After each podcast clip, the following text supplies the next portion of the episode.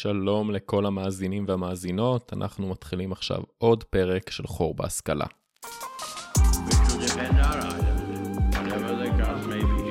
לא נורמלי להיות נורמלי?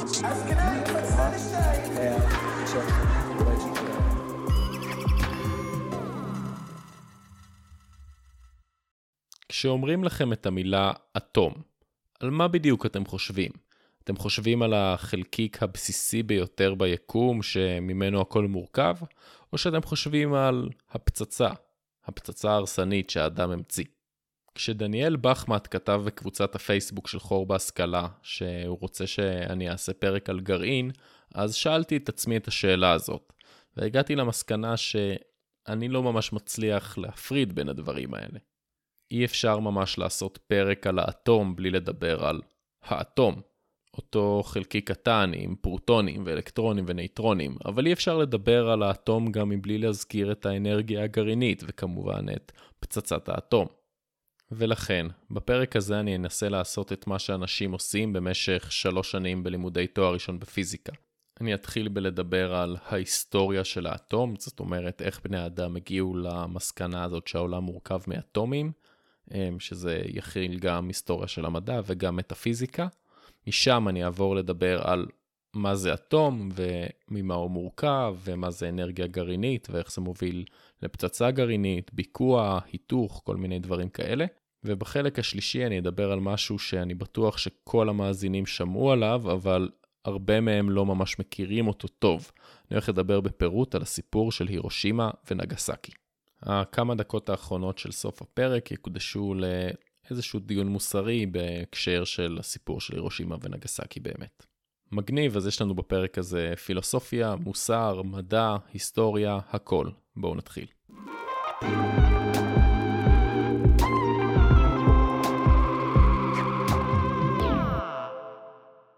במאה החמישית לפני הספירה, פילוסוף יווני בשם דמוקריטוס המציא את האסכולה שנקראת האסכולה האטומיסטית.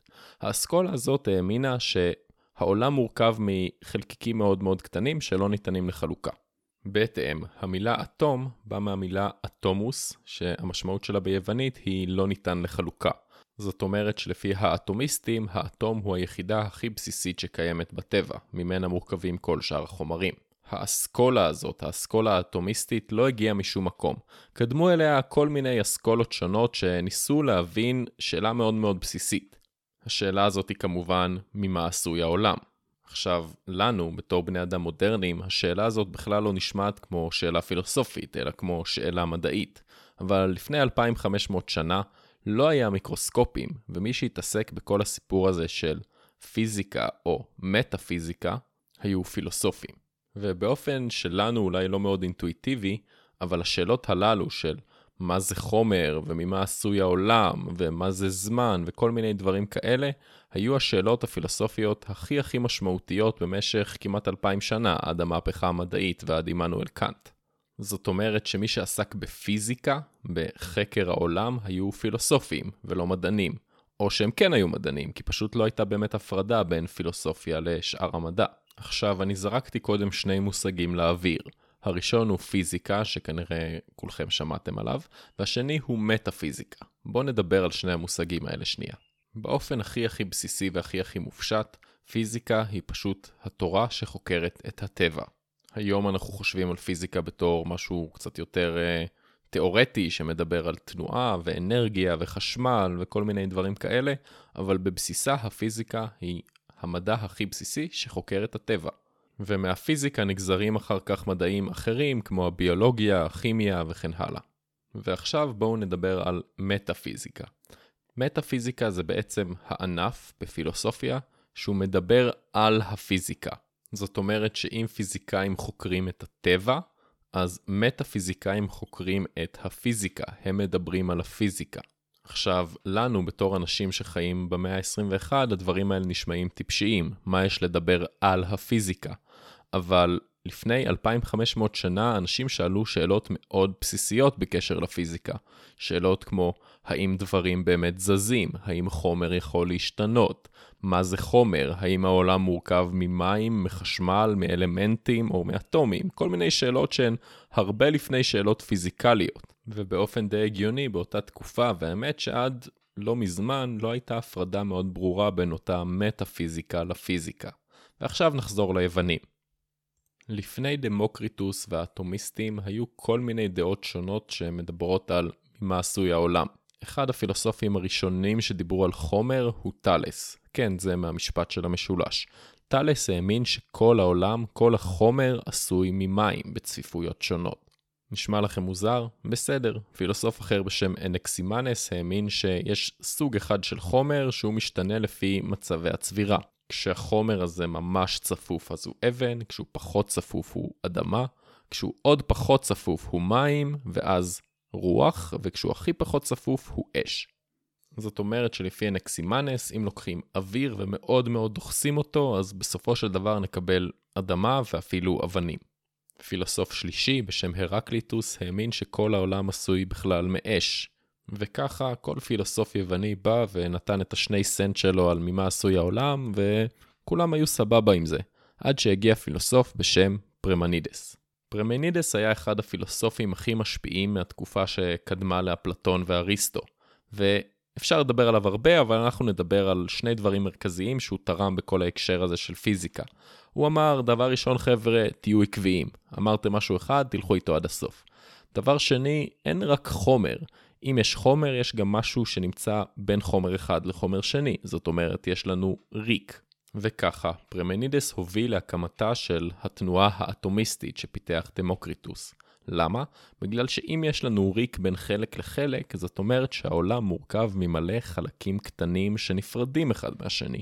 ומפה הדרך לאטומים יחסית קצרה. אז כמו שאמרנו, פילוסוף בשם דמוקריטוס, שהושפע רבות מפרמנידס, המציא את האסכולה האטומיסטית. מה האסכולה האטומיסטית חשבה? מה, מה בעצם הם אמרו?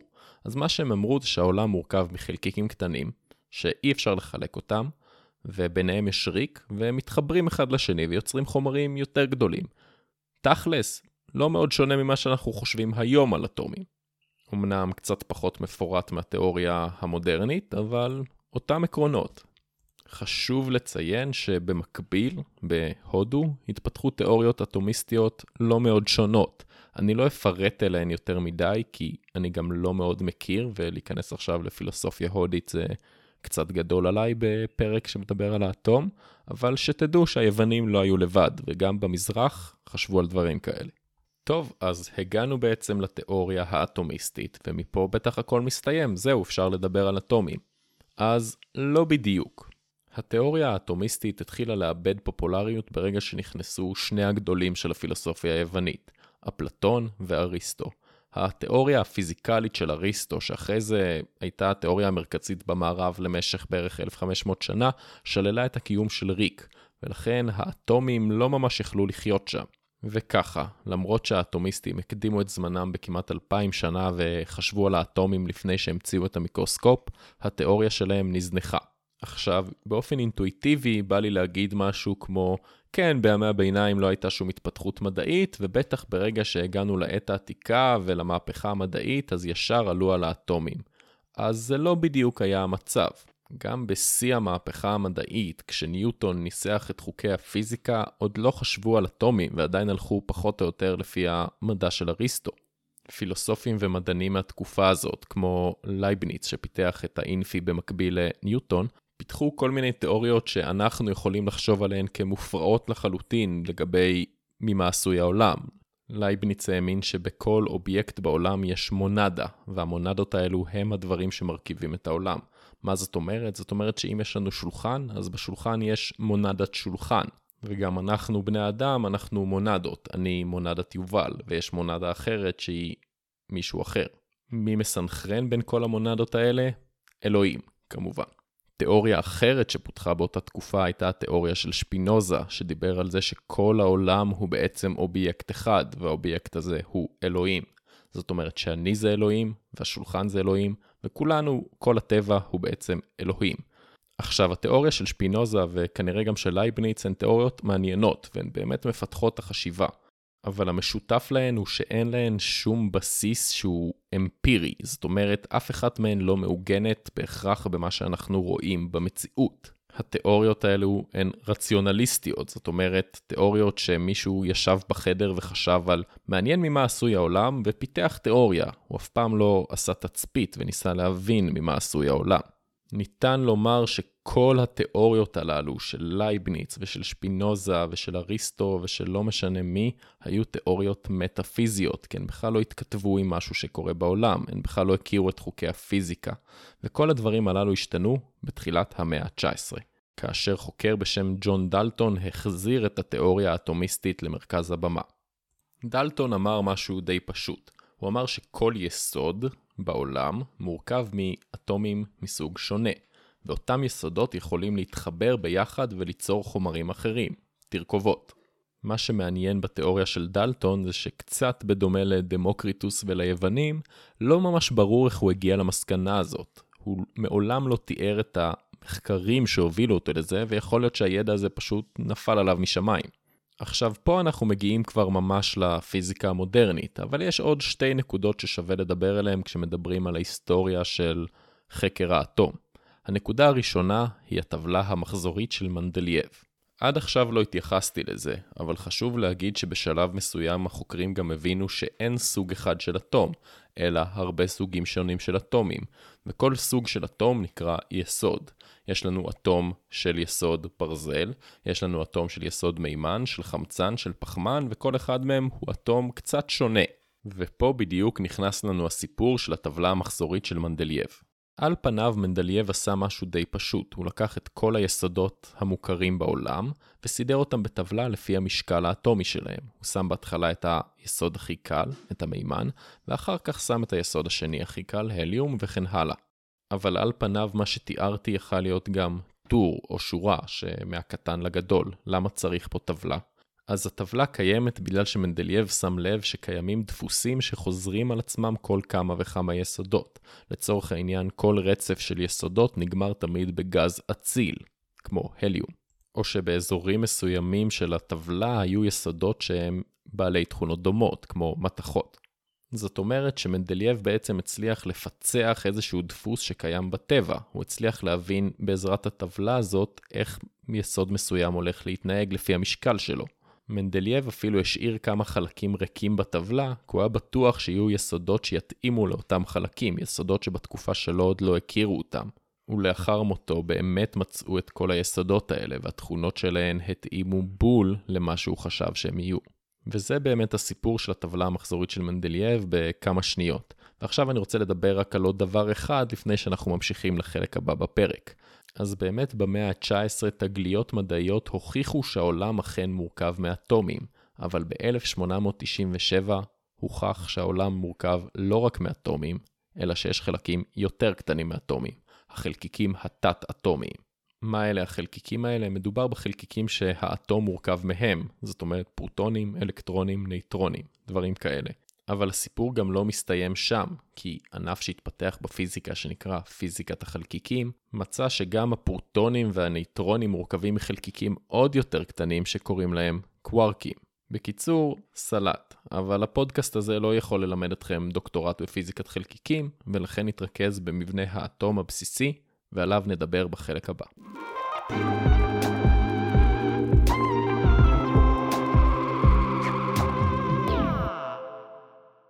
אז ממה בדיוק מורכב האטום?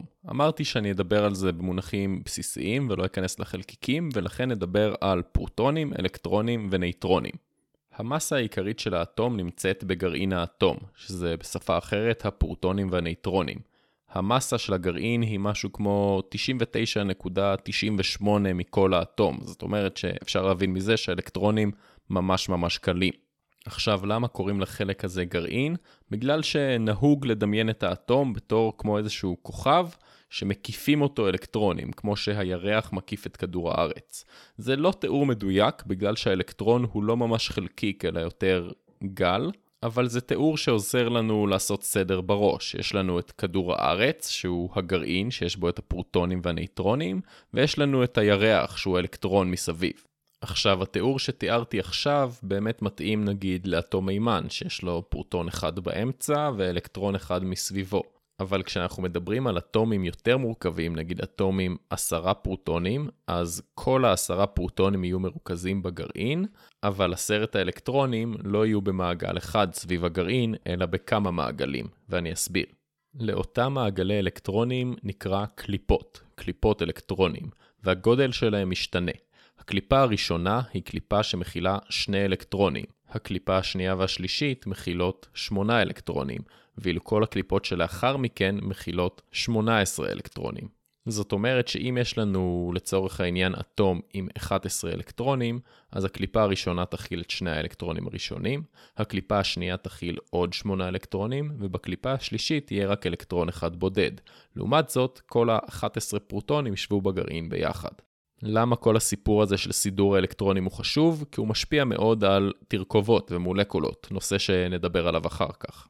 זוכרים שדיברנו על הטבלה של מנדלייב, הטבלה המחזורית? אז אמרתי שמנדלייב סידר את האטומים לפי גודל המסה שלהם, זאת אומרת שאטום מספר 1 מימן הוא עם המסה הכי קטנה, ואחריו הליום שהוא מספר 2. אבל אפשר להגיד גם שזה בעצם לפי מספר הפרוטונים בגרעין. מספר 1 הוא פרוטון 1, יש למימן באמת פרוטון אחד, ולהליום יש שני פרוטונים, ולמספר 37 יש 37 פרוטונים.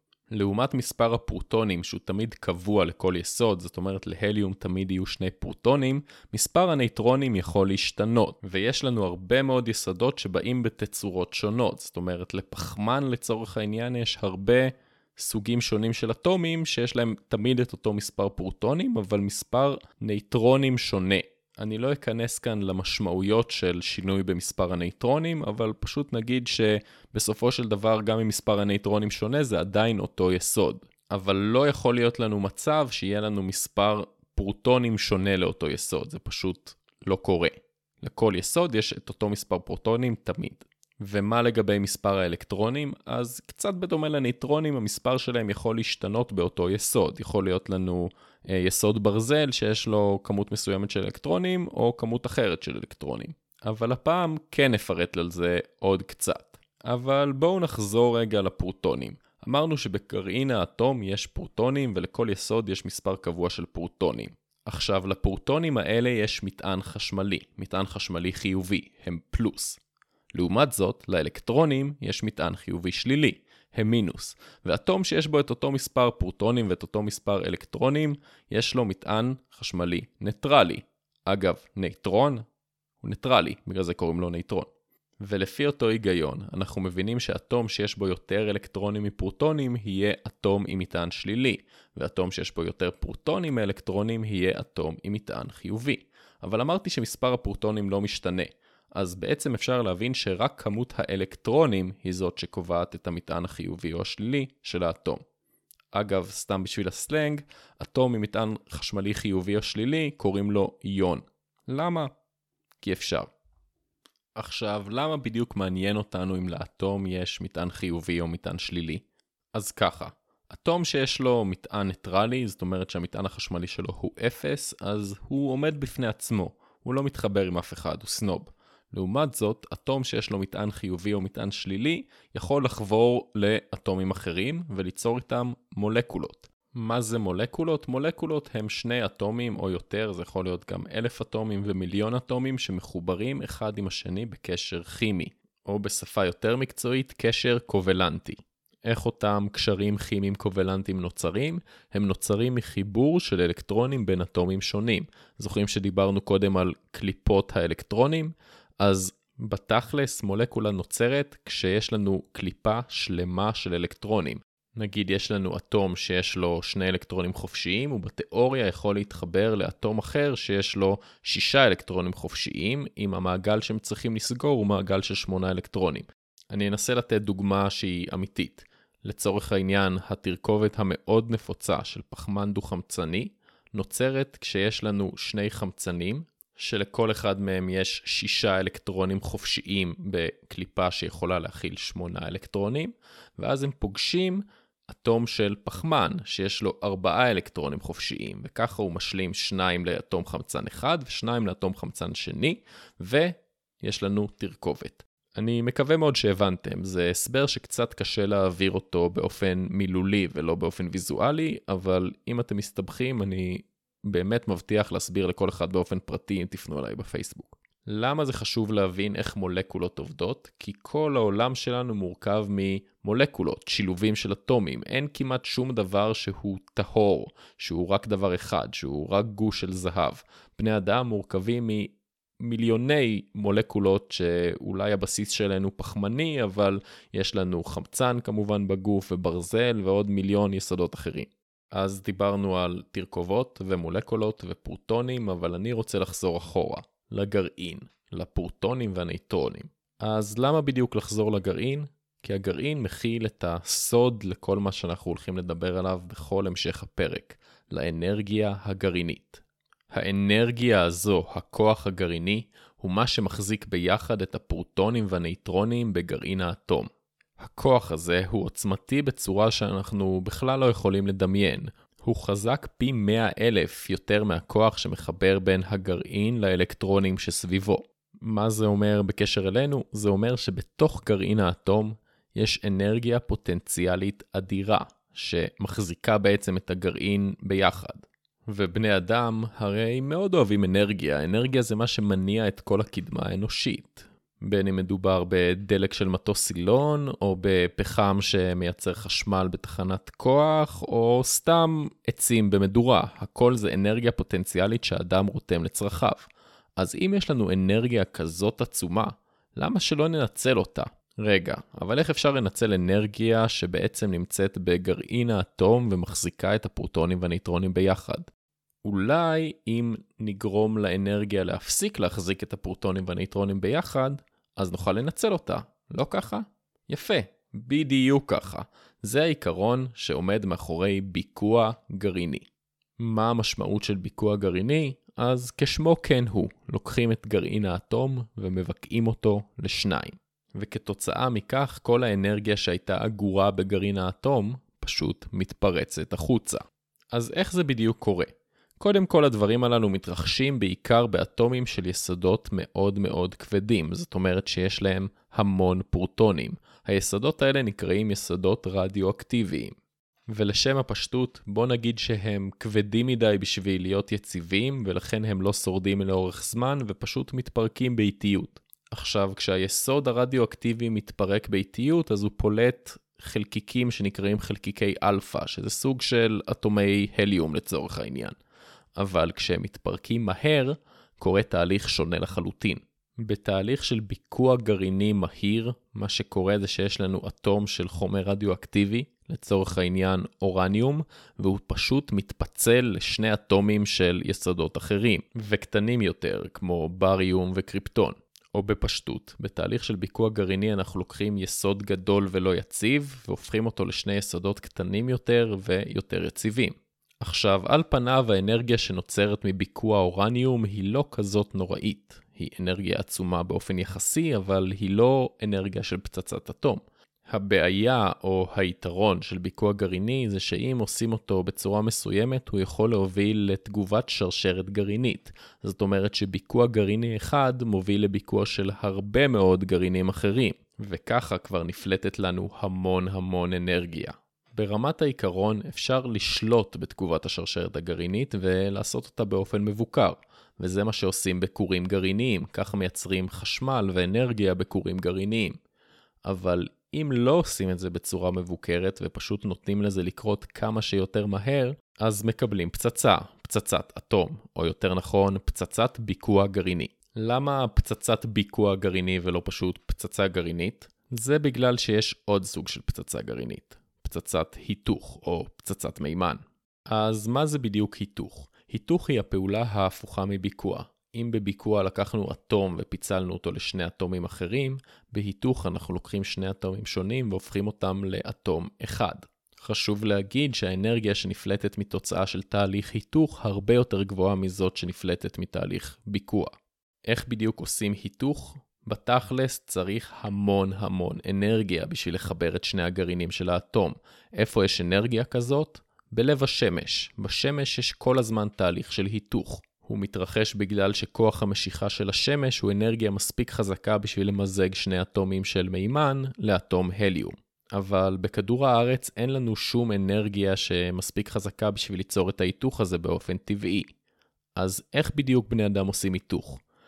באופן לא אינטואיטיבי הם פשוט משתמשים בביקוע, זאת אומרת בשביל להפעיל פצצת מימן, שזאת פצצה שמבוססת על היתוך, משתמשים קודם בפצצת ביקוע, כדי לייצר אנרגיה התחלתית מספיק גבוהה.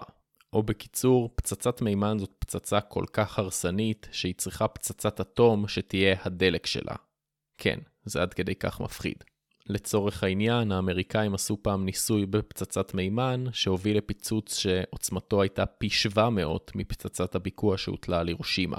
למי עוד יש פצצות מימן חוץ מלאמריקאים? אז בטוח שיש לרוסים, וגם לסינים ואפילו לבריטים, אבל מדברים גם על עוד מדינה קטנה במזרח התיכון, שכנראה גם לה יש פצצות מימן.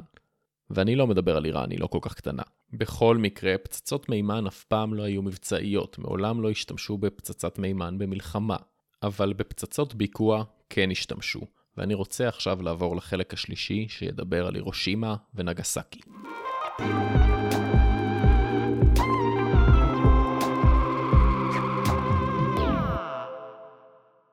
אין כמעט בן אדם בעולם שלא שמע את המילים הירושימה ונגסקי. שתי הערים היחידות בכל ההיסטוריה האנושית שהוטלו עליהן פצצת אטום. השימוש היחידי אי פעם שנעשה בפצצת אטום במהלך מלחמה. בחוויה האישית שלי מדובר בסיפור שכולנו מכירים, אבל לא מכירים אותו בכלל. בעיקר מדברים על הירושימה ונגסקי בתור האקורד האחרון של מלחמת העולם השנייה. הטלת הפצצות בעצם סיימה את המלחמה באופן רשמי. אבל כמעט שלא מדברים, לפחות לא בישראל, על ההפצצה עצמה, על כל מה שקרה בהירושימה ונגסקי ומה היו ההשלכות של זה, או איזשהו שיח מוסרי בהקשר הזה.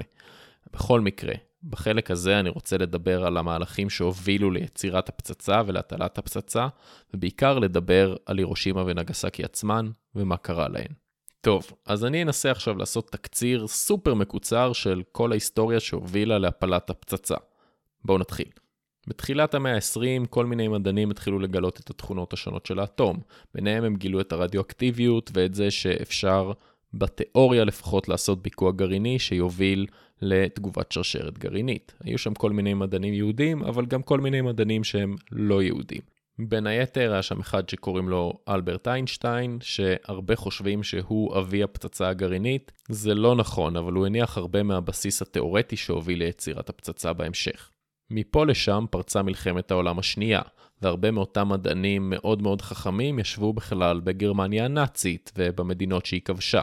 בעלות הברית, ובראשם ארצות הברית, פחדו מאוד מהאפשרות שגרמניה תפתח פצצה גרעינית, ולכן הם התחילו בפיתוח מואץ של פצצה גרעינית משל עצמם. לפרויקט המחקרי שהוביל לפיתוח פצצת האטום קראו פרויקט מנהטן, ומי שעמד בראשו הוא רוברט אופנהיימר, שנחשב לאבי הפצצה האמיתי. האמריקאים רצו לפתח את פצצת האטום כדי להתמודד מול גרמניה הנאצית, אבל לצערם, או למזלם, גרמניה נכנעה לפני שהפצצה הראשונה בכלל הייתה מוכנה. וככה, האמריקאים מצאו את עצמם עם פצצה גרעינית, אבל בלי מלחמה מול גרמניה. אבל הם כן המשיכו להילחם, מול יפן, שעדיין לא נכנעה. המלחמה מול היפנים התישה מאוד את ארצות הברית, שכבר סיימה להילחם באירופה. הם רצו מאוד לסיים עם הדבר הזה, אבל היפנים פשוט לא נכנעו, ובשלב מסוים היפנים אפילו התחילו באסטרטגיה של התאבדות, הם התחילו בטיסות קמיקזה המוניות, זאת אומרת מטוסים שהטייסים פשוט מתאבדים לתוך ספינות אמריקאיות. האמריקאים לא ממש ידעו איך לאכול את זה, והם הבינו שבשביל לנצח את יפן הם צריכים לעשות איזשהו צעד דרמטי. נשקלו כל מיני צעדים. הצעד הכי מובן מאליו היה פשוט לפלוש ליפן, אבל הפחד מאבדות אמריקאיות היה גדול מדי, ולא כל כך רצו לבצע את הצעד הזה בסופו של דבר, ומפה לשם נוצרה אלטרנטיבה עם פיתוח הפצצה. ביולי 1945 נשיא ארצות הברית הארי טרומן אישר להטיל פצצות אטום על יפן בשביל לסיים את המלחמה. ההוראה של טרומן הייתה להטיל את הפצצה רק על מקומות צבאיים בלבד, ולכן הוא לא הסכים לשגר את הפצצה על טוקיו או על קיוטו, הבירות ההיסטוריות של יפן. על פניו נשמע הומני, אבל המטרה שנבחרה הייתה העיר הירושימה, עיר עם 350 אלף תושבים. ייאמר לזכותו של טרומן שהצבא באמת תיאר לו את הירושימה בתור סוג של בסיס צבאי גדול, ולא בתור עיר שגרים בה מאות אלפי תושבים. ב-6 באוגוסט 1945 יצא מטוס מפציץ אמריקאי בבוקר והטיל על הירושימה את הפצצה שנקראה ילד קטן. היפנים זיהו את המפציצים האמריקאים, אבל הם החליטו לא ליירט אותם, כי הם רצו לחסוך בדלק. שלושה ימים לאחר מכן, ב-9 לאוגוסט, הוטלה פצצה נוספת על העיר נגסקי. לאחר ההפצצה על נגסקי, יפן נכנעה ללא תנאים לארצות הברית. בפצצה על הירושימה נהרגו בין 70 ל-80 אלף איש באופן מיידי. הפצצה, שנחתה ליד בית חולים, הרגה למעלה מ-90% מהרופאים ו-93% מהאחיות שהיו בכל הירושימה, זאת אומרת שגם לא יכלו ממש לתת טיפול רפואי. אבל ההרוגים הישירים של הפצצה לא היו כל ההרוגים של הפצצה, ועד 1950 מעריכים שכמעט 200 אלף אנשים נהרגו באופן ישיר מהפצצה של הירושימה, אם זה מקרינה רדיואקטיבית ואם זה מכוויות מהפיצוץ. בנגסקי, שהייתה פשוט עיר יותר קטנה מהירושימה, מתו כ-50 אלף אנשים מהפצצה באופן ישיר, ועוד עשרות אלפים רבים נוספים באופן עקיף בדיעבד. באופן די מפתיע, הירושימה ונגסקי ניזוקו בעיקר מעוצמת הפיצוץ של פצצות האטום, ולא דווקא מהשפעות ארוכות הטווח. מרכזי הערים נחרבו כליל, ועשרות אלפי אנשים פשוט נשרפו בחיים, אבל נזקי הקרינה של הירושימה ונגסקי לא היו מאוד גבוהים, והיו נמוכים יחסית לעומת נגיד מה שקרה בצ'רנוביל הרבה שנים אחר כך, למרות שלא היה שם פיצוץ. יש משהו שחשוב להגיד אותו, ואם הוא לא הובן עד עכשיו, אז אני רוצה לחדד אותו. אלו לא היו חיילים יפנים, גם אם היה שם בסיסים צבאיים.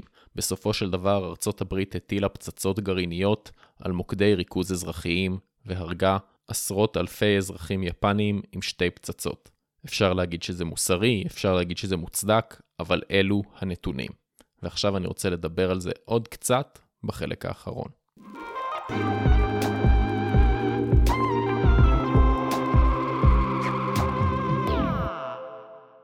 לאחר שרוברט אופנהיימר ראה לראשונה את תוצאות הניסוי בפצצת האטום אי שם במדבריות ארצות הברית, הוא אמר את הציטוט הבא: Now I am become death, the destroyer of worlds, או בעברית, הפכתי למוות מחריב העולמות. הציטוט הזה של אופנהיימר לקוח מהמיתולוגיה ההינדית, ההודית. ובאופן די ברור, אופנהיימר אומר שהוא, כבן אדם, פתאום קיבל לידיו את הכוח לחסל עולמות שלמים. הוא הפך למוות.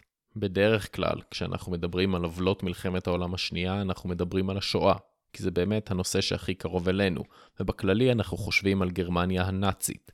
ובגלל גרמניה הנאצית, קל לנו מאוד להצדיק כל פעולה שתסיים את מלחמת העולם השנייה. בהקשר הזה, גם מטלה של פצצת אטום נשמעת כמו משהו לגיטימי בשביל לעצור את השואה. אבל חשוב להגיד שזה פשוט לא המקרה. השואה כבר הסתיימה כשהפציצו את יפן. כל היהודים שוחררו ממחנות ההשמדה והריכוז וגרמניה כבר נכנעה. ולכן כשאומרים שארצות הברית הטילה פצצות אטום כדי לסיים את מלחמת העולם השנייה, אנחנו מדברים באיזשהו מסגור, מסגור שהוא לא ממש מדויק, כי ארצות הברית בעצם סיימה את המלחמה שלה מול יפן בזה שהיא הטילה פצצות אטום. היא לא סיימה את מלחמת העולם השנייה כולה, היא סיימה חלק ממלחמת העולם השנייה. עכשיו, יש הרבה מאוד אנשים שיגידו שההפצצה של הירושימה ונגסקי עדיין הייתה מוצדקת, וגם מוצדקת מוסרית. כי אם ארצות הברית הייתה פולשת ליפן, אז כנראה שהיו נהרגים לפחות אותו כמות של יפנים, פלוס עוד הרבה מאוד אמריקאים. אבל אפשר להגיד שזה עדיין לא מוסרי, ושלא בטוח שאלו היו שתי האופציות היחידות, או פלישה של יפן שהיו בה המון הרוגים, או הטלת פצצות אטום על אוכלוסייה אזרחית. אז כן יש איזושהי דילמה מוסרית כאן. יש שיגידו שזו דילמה מוסרית קשה, יש כאלה שיגידו שזו דילמה מוסרית די קלה וברור מה נכון, ויש כאלה שיגידו לפעמים צריך לעשות מעשים לא מוסריים, וגם זה בסדר, מדובר במלחמה. אבל מה שמפריע לי באופן אישי זה שהירושימה ונגסקי הם הדוגמה הטובה ביותר על כך שההיסטוריה נכתבת על ידי המנצחים. אין ספק שבירושימה ובנגסקי קרה משהו עצום, משהו גדול, מעשה שאפשר להגדיר אותו כמחריד, גם אם הוא מוצדק מוסרית הוא עדיין מחריד. וזו הפעם הראשונה והיחידה שבה השתמשו בפצצת אטום על מישהו במלחמה, ואיכשהו בספרי ההיסטוריה, לפחות ספרי ההיסטוריה שאני למדתי מהם היסטוריה בתיכון, מדובר בקוריוז. מדובר בנקודה בסוף משפט שמדבר על מלחמת העולם השנייה. הירושימה ונגסקי נחקקו בתודעה הישראלית בתור אירוע שלא קשור אלינו, והוא לא כזה מעניין, הוא סתם איזה אירוע אקזוטי שבו השתמשו בפצצת אטום. אבל לא, מדובר באחד האירועים הכי מחרידים בהיסטוריה האנושית. נכון, זאת לא השואה, ולא נהרגו שם יהודים, אבל עדיין שווה לדבר על זה, וחשוב לדבר על זה. כי מעשים מחרידים ופשעי מלחמה לא שייכים רק לצד אחד, הם שייכים למי שעושה אותם, גם אם הוא בצד שלנו וגם אם הוא נגדנו. זהו, זה היה הפרק השלישי של העונה השנייה של חור בהשכלה. תודה רבה לכם שהאזנתם. מצטער אם סיימתי קצת בטון קודר ומטיף, לפעמים זה יוצא ממני. לא אוהבים את זה? תגידו לי, תעירו לי, תתווכחו איתי בקבוצת הפייסבוק. יש לנו קבוצת פייסבוק וגם דף פייסבוק, תיכנסו לשניהם. תודה רבה לדניאל בחמט שהציע לי לעשות פרק על הגרעין. תודה רבה לעמית דגן שעשה את המוזיקה והסאונדים, הודיתי לו גם בפרק הראשון של העונה השנייה, אבל למה לא להודות לו שוב? מגיע לו.